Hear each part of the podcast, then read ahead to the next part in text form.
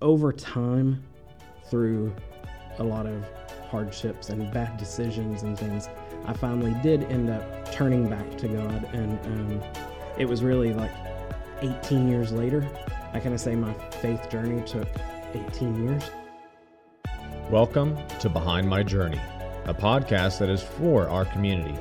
In today's episode, I sit down with Jonathan Carter. After years of guiding his own life and feeling like he was on the wrong path, a revelation from God pointed him in the right direction. Welcome to this episode of the Behind My Journey podcast.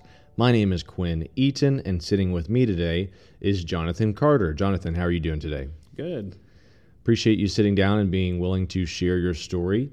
Uh, before we got started, you let me know that you've been attending Journey Church since 2018, 2019. Mm-hmm. That's an that's an interesting time to come into the church. Of course, with COVID uh, mm-hmm. happening in, in early 2020, just you know talking about finding a church. Like I'm, I'm assuming that that was like whenever you guys first found Journey Church, correct? Uh, mostly. mostly. I had visited once before, probably a year previously. Okay. And um, it was actually so different than what we were used to. We were like, okay, well, that's not for us. Yeah. But then somehow God brought us back a mm-hmm. year later. So. And just kind of looking at it from the perspective of like, oh, wow, that's an interesting time to try to start meshing into a church, considering that for uh, months on end, Journey started to just go virtual because of COVID. How was that uh, kind of, how, how did it feel finding that church? You're like, okay, you know what? We actually really like this and then having to go through that as, a, as sort of a newish church member? I don't know that it was too drastically hard because we had gotten connected and we were volunteering mm-hmm. as a family like shortly before all that happened. Gotcha. If we had not had those connections, it may have been harder to mm-hmm. like feel that responsibility of okay, I need to stick with this, you know and it's it doesn't seem like it was that long ago uh, that all of that happened but now we're we're what almost three years mm-hmm. removed mm-hmm. from it so time flies uh, but we're not talking about time or anything like that we're talking about your story today i apologize for getting off track i was just kind of interested in, in that question uh, you are a small group leader for uh, a wednesday night thing called inside out is that mm-hmm. correct mm-hmm. yep can you talk to the people that are listening to this kind of if, if they don't know what that is how would you describe it what's the elevator pitch well, Inside Out is the high school group. Okay. Um, they meet on Wednesdays. They come in, all of them together, and usually Jared will lead, you know, an opening thing. Mm-hmm. He might have a game and stuff, and then he kind of really builds, usually on Sunday's message, and then we break the kids up by grades. Okay. And so I specifically work with the ninth grade boys. Awesome. And then you also told me that you volunteer second service, which that's what I am. I don't mm-hmm. know if you're like me. I like to sleep in and then still, of course, come in to volunteer. Uh, you're with 252, um, mm-hmm. um, and then is, is, that specifically like 252? Like what what kind of roles so do you have? So I've I actually just sit with one student in 252 mm-hmm. who um, I guess has some special needs and uh, he needs a little attention and focus just for him. So um, I just I really just sit with him and I'm there for whatever he mm-hmm. needs as the program is happening. And that's a that's a great thing that you're doing, uh, helping out, and it's also great to know that Journey Church has some of those resources that can help uh, mm-hmm. uh, with people for with special needs. So. Uh, you're clearly involved in the church. Uh, you have a lot of different hats that you're wearing. Um, we might get into some different uh, things as far as specifics with what you do at Journey Church. But this is the Behind My Journey podcast, which means we have to go all the way back and start with your faith journey from the very beginning. So, first question for you, Jonathan Can you explain when and how you placed your faith in Jesus as your Savior? I can, but it was a very long process. Okay. So, um, I'm going to hit some of the highlights. Sure. Um, I grew up in church, and the idea of salvation was always important in our home. Mm-hmm. Um, so when I was seven years old, I knew that salvation was something I wanted, and I knew that Christ died as payment for my sin and that He was the path to heaven. Um, also, I have a twin brother, and he had recently been saved. Okay. So I just kind of followed suit. That was the thing that we do. Mm-hmm. Um, I continued staying in church. I volunteered in ministry, um, went on mission trips. And so it was always a part of my life growing up. But then once I hit adulthood and I was allowed to like make my own decisions, it became, it was way too easy for me to just turn away from all of that. Sure. Um, and I guess over time, uh, through a lot of hardships and bad decisions and things, I finally did end up turning back to God. And um, it was really like 18 years later from that time. It was in 2010. Mm-hmm. So um, I kind of say my faith journey took 18 years Right. um, before it was really completed. And what I really realized was I had never taken, even though I believed everything, I never took the step to fully understand it and fully um, commit my life to making Jesus Christ the Lord. Right. You know. And I think whenever you were saying like you kind of you kind of just followed suit with uh, what your t- twin brother did, and then once you got some freedom, it was kind of it wasn't the foundation was still there, but maybe it wasn't as strong as it was whenever it first started. And I think that happens with a lot of people whenever they do just they have more options than they did at, at one point, and so I guess c- bouncing off of that, what do you f- what would you say your life was like before the transformation? Because it, I know that you kind of followed suit once you made the decision, but I'm sure there were some things that were happening in your life that kind of led you or Right. encouraged you to do that So we'll say through the transformation. through the transformation. because it I feel like I started at 7 and I ended 18 years later. yeah, But um, for quite some time, I lived completely for me for several years. And it's not one of those stories where I had everything I wanted and I was, um, you know, living the high life, but it was still just as selfish and prideful. Um, I got married very young and quickly had two kids and two stepkids. And my wife and I, early on, made an unconscious decision that it was more important to have fun than it was to make the responsible decisions we should be making as an adult. So um, we, our lifestyle quickly changed to a kind of fight to survive lifestyle, but really unnecessarily. Um, we bounced between friends and families' houses. We, in our first year of marriage, we had moved probably three times because we'd been evicted. Um, I went from job to job when I worked at all, um, and the idea of finances and a budget just wasn't even on our radar at all. Um, I can say that growing up, that wasn't something we talked about in our home. It just yeah, wasn't. Um, but really, it just came down to selfish desires. There were things we had money, but we didn't see the value and importance of making the right decisions. Um, we spent on what we wanted when we wanted, and then when it come, came time to pay bills, there was nothing left. So we'd been evicted multiple times, and eventually we ended up going, you know, kind of couch surfing. Um, and at the time, I didn't really see that as homelessness. It was just a bad situation we were in. or in you know? between, yeah, in between Um, one yeah. place and the next, yeah. So, but there came a point, and I'll never forget the first night that it hit me that I was homeless. I was sleeping in the back of my van for the first time. Um, and I remember laying there and thinking, like, how did it get to this? You know, what have I done wrong?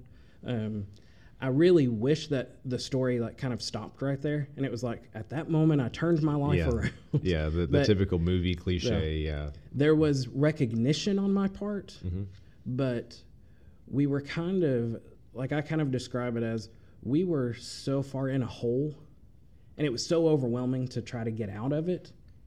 We just didn't even try, Sure. you know. So from that point on, we actually lived like in kind of extreme homelessness. Um, we would live in our van, uh, and we would find places to park. That very first night, And this is with you and your wife and uh, me, my wife, and at when it first started, we had I had one step kid and we had one baby. Okay. Gotcha. Um, but the very first night that I slept in my van, I parked in the church parking lot I grew up in. Mm-hmm. And as I've thought back on that, I'm like, there's got to be more to that. I don't think I realized at the time That- why yeah. I was there. you know, Some sort of But, um, connection that you. yeah. that I think It- with hindsight, you've you've found right. why you were there. Yeah, that makes sense. Um, but ultimately, we went several years either living out of our van or we would occasionally like stay in extended stays or hotel rooms because it we felt like we could never get ahead but we never really tried to get ahead either you know it was just this is just how life is you Mhm. know um, so we ended up i mean there were bouts of theft and stealing to survive hmm um, which turned into stealing sometimes for things that you want. Like once you realize it's easy, Yeah. you know, and you can get away with it.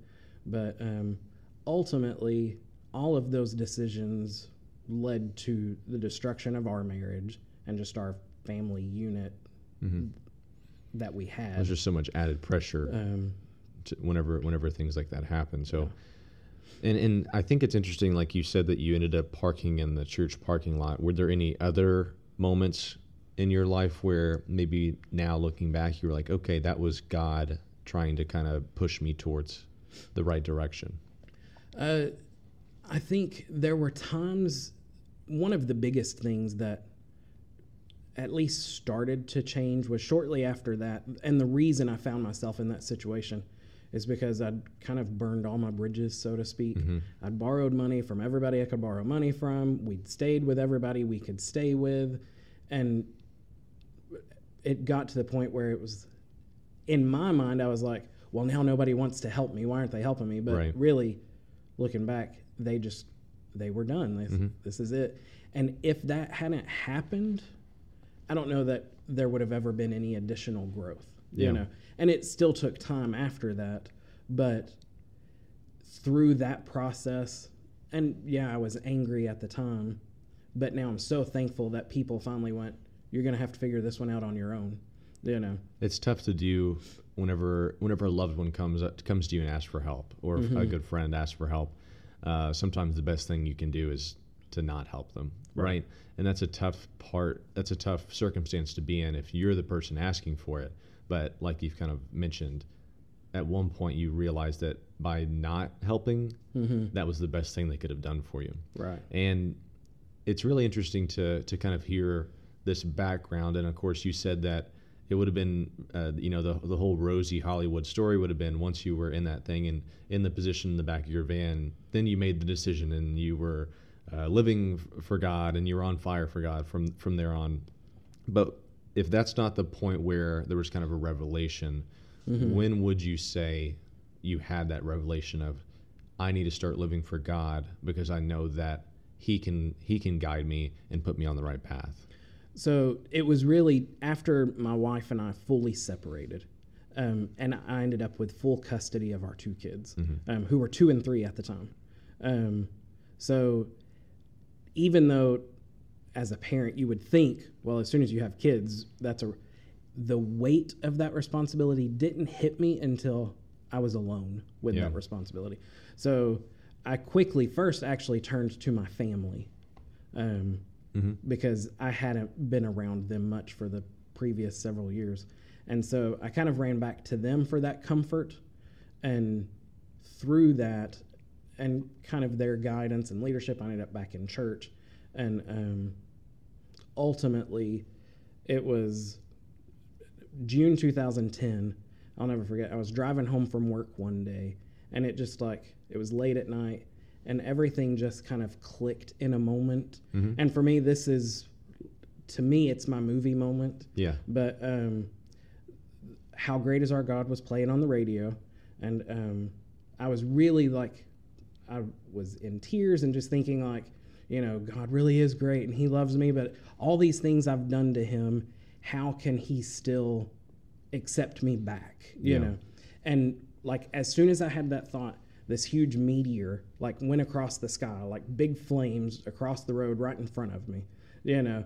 And it was just like, to me, it was almost like a sign of, you know, as great as he is and like as giant as this universe is, he still cares for me. Yeah. Um, and so I ended up getting home. I remember I called my brother and I was like, hey, I'm going to be pulling in the driveway and I need you out here. You know, I need some Mm-hmm. advice. And he came out and I was like, I don't know what's going on with me. I can't stop crying. And he was like, "D- d- what do you need? What do you, and I was like, never mind. I know what I need to do, you Yeah. know?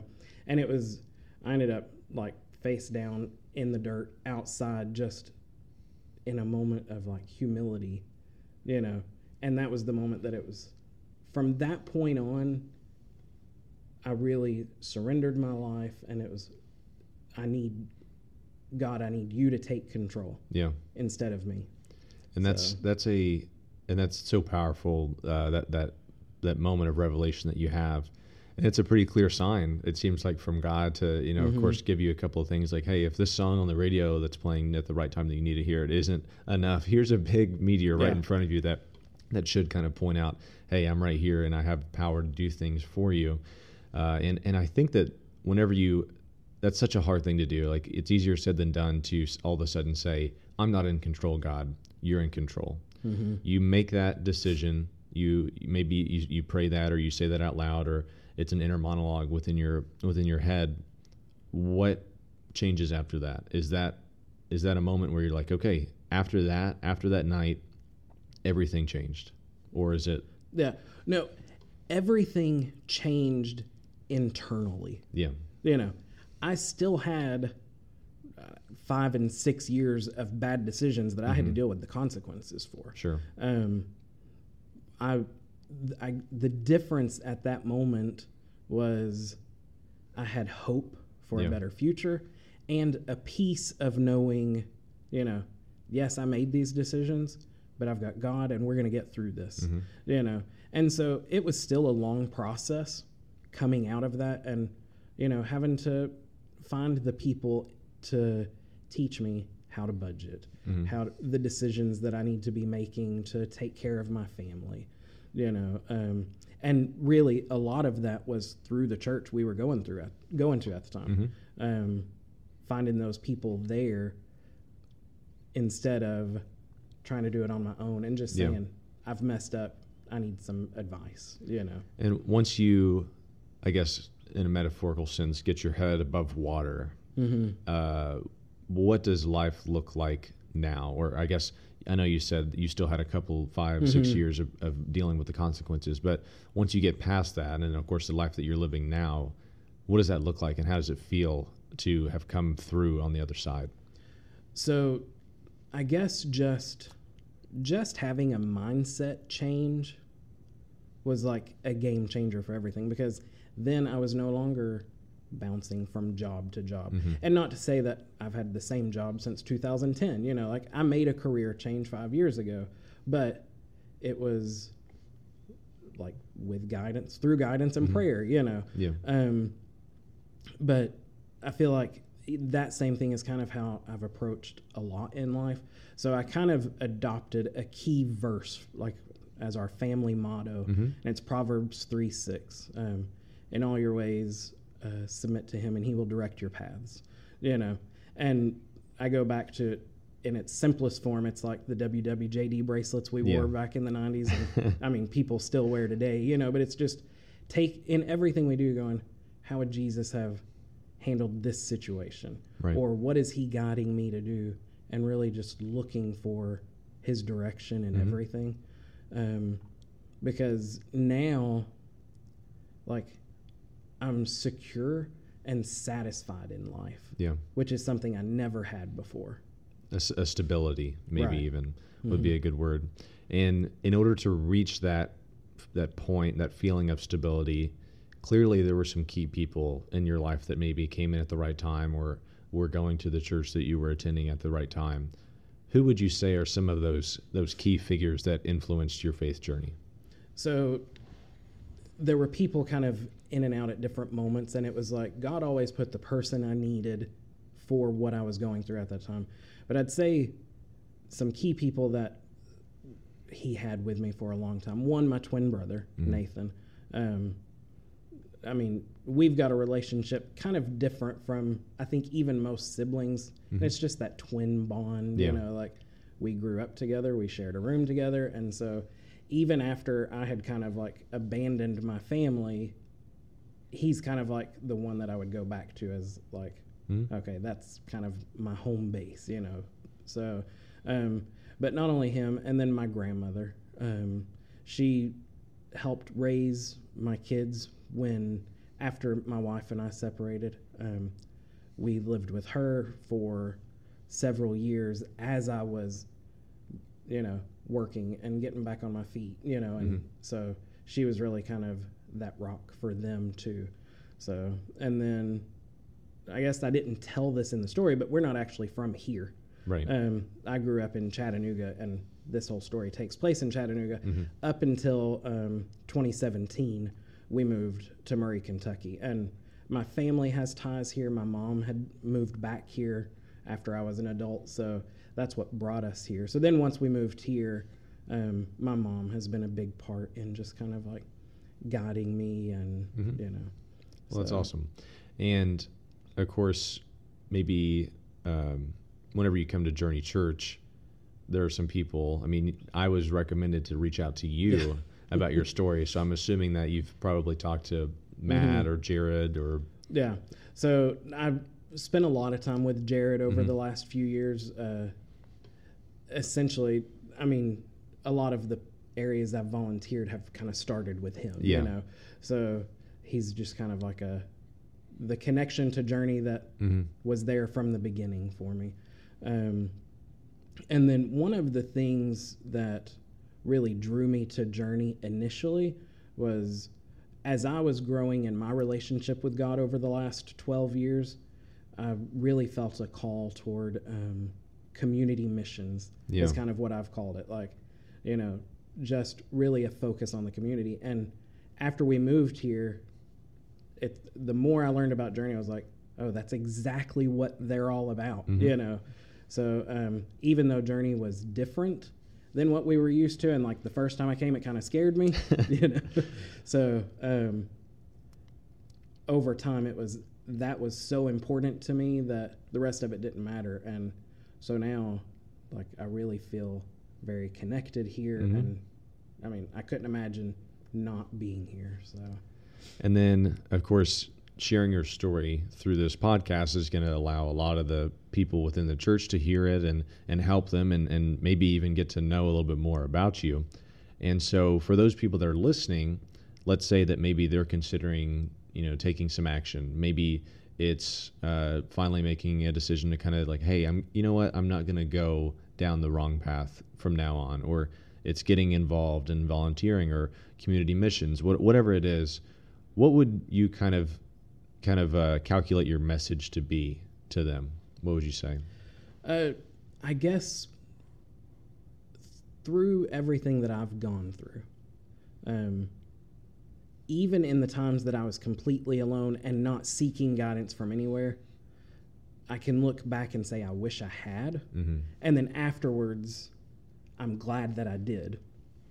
So, one thing that I think Journey does really well is supports the organizations in our community that are there for you. So, um, if you're dealing with homelessness, there are organizations here that I wish I'd had available to me 15, 20 years ago. Mm-hmm. Um, and Journey supports those. So I think if you don't know where to go, the church is a good place to start because they have connections, you know. So even if what you need isn't something you can get right here in this building, they're going to direct you to the places, you know, And so, that can. yeah, being willing to be Mm-hmm. transparent and asking for help Right. is something that, that could change someone's life. So, Jonathan, this has been a very good conversation with you. Uh, it's been great to get to know a little bit more about you.